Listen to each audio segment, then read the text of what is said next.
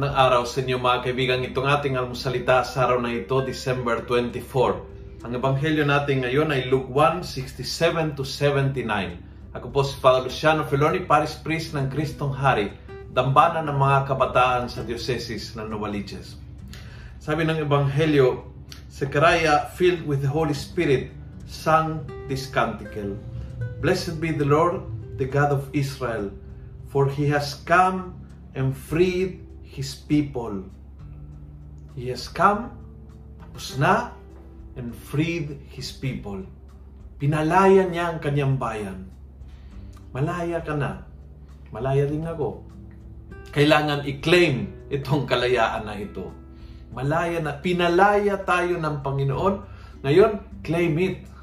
Ngayon, claim it. Dahil kung if, if you don't claim it, hindi mo magamit ang kalayaan na yan. Is there anything in your life na kailangan ng kalayaan?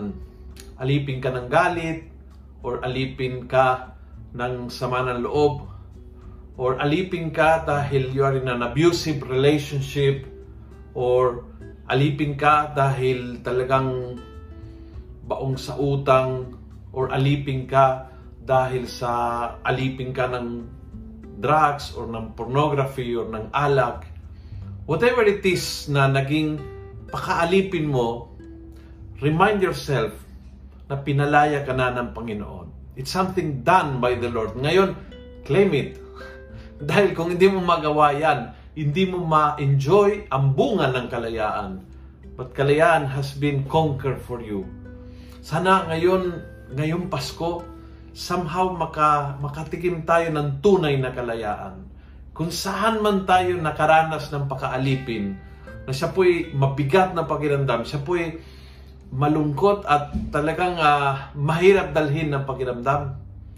Sana doon ay makaranas ka ng tunay na kalayaan.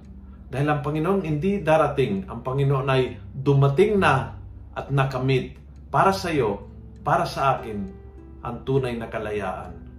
Kung nagustuhan mo ang video ito, please pass it on punuin natin ng good news ang social media. Gawin natin viral araw-araw ang salita ng Diyos. God bless.